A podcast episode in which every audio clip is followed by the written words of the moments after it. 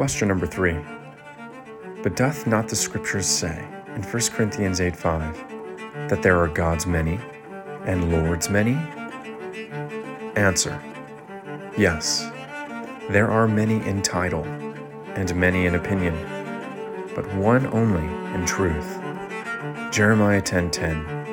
But the Lord is the true God, He is the living God, and an everlasting King.